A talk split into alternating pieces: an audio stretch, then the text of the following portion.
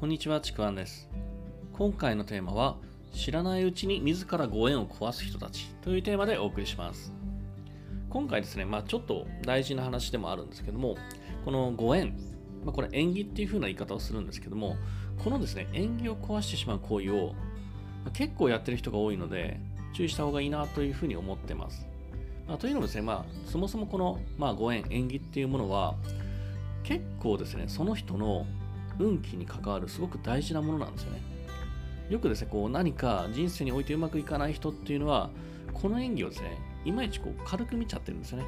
で、知らず知らずのうちに、この演技ご縁を破壊しまくっているような傾向が結構あります。そして、それに自分自身、その人自身が気づいてないんですよね。気づいてなくてなんかうまくいかないっていう状態があの起きてることがあります。で、この縁起ご縁って、自分自身で作り上げることもできるし、もう簡単に壊すこともできるんですよね。だから、自分の行動次第で、まあ、このご縁ってね、自分の人生、運気に良い影響も悪い影響も与えることができるんですよ。だからこれを知っとくと知らないでは全く違います。なんかこう人生において、なんかこうつまずくことが多いなとか、まあまたはですね、人生においてじゃなくても、最近なんか運気が向かないな、つまずくことが多いなっていう時は、このご縁、縁起っていうのをどこかで壊してるようなこと、そういう行為をしてることが結構ですね、多いです。じゃあですね、まあどういう時に壊すのかっていうところなんですけども、まあこれあのいろんなパターンがあるんですけども、最近僕の身近でよく起きるパターンとしては、例えばですね、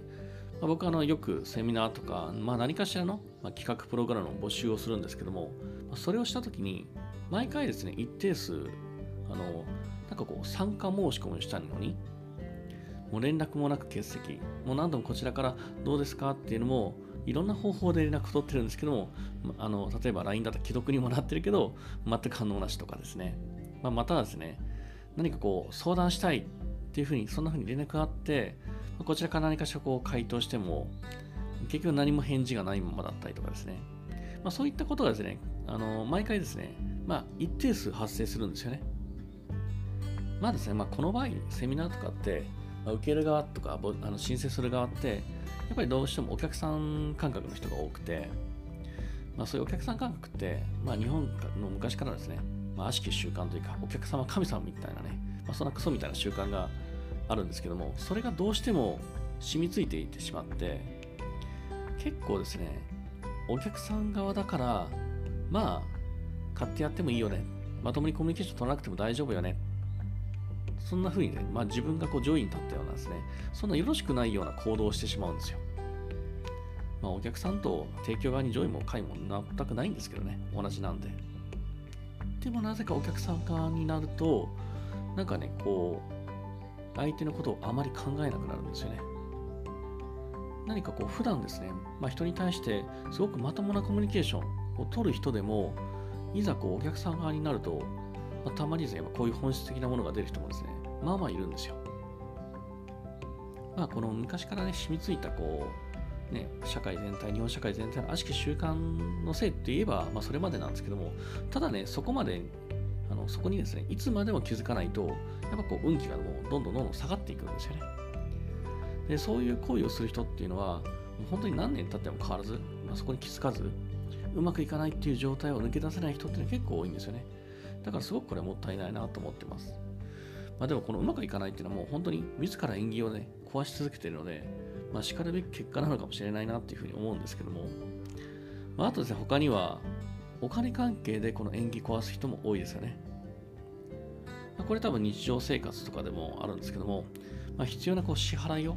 あ、なんか支払いたくないな、まあ支払うのってね、なんかなくす感じで僕もあの渋ることありますけど、渋るっていうか嫌な時ありますけども、だからそれを渋ってなかなかしない、支払わないとかっていうね、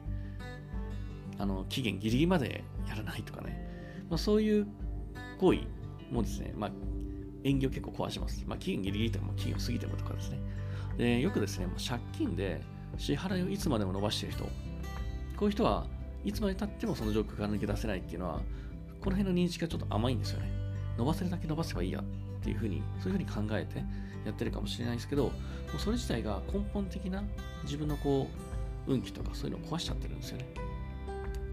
だから僕もまだ支払うな、特に大きな支払いの時、ああ、ちょっと心に重いなっていう時あるんですけども、そういう時こそ、なるべく早く支払ったりとかですね、あのするようにはしてます。まあ、ちょっとですね、耳に痛いなっていう人もいるかもしれないんですけども、こういうことって大事なのはですね、気づいた後の行動なんですね。気づいた後に自分はどういう行動をしようかっていうふうに決めることなんですね。人って本当にいつでも変わることができるんですよ。で、その変わるためのタイミング、それは自分自身で決めることができるんですよ。もう本当変わるのはいつでも自分が決めればできるので、もうね、本当自分の都合よく変わっていけばいいなというふうに思ってます。というわけで今回のテーマ、えー、知らないうちに自らご縁、縁起を壊す人たちっていうことですね。あの、本当にこの知らず知らずに方にやっちゃってるっていうことあるので、まあ、自分の行動、それに注意することで、えー、結構防げたりするし、まあ、良い方向に、えー、良い影響を与えることもできるので、えー、これぜひですね、注意してみてください。というわけで、えー、今回は以上になります。最後まで聞いていただいてありがとうございました。もしよければですね、いいねとかフォロー、コメントいただければ嬉しいです。また説明欄にですね、僕の、え、自己紹介とかですね、え、今、皆さんにお伝えしている、え、大事なこうレクチャー、無料レクチャーありますので、そちらの方もぜひ、え、ご受講ください。では、ありがとうございました。ちくわんでした。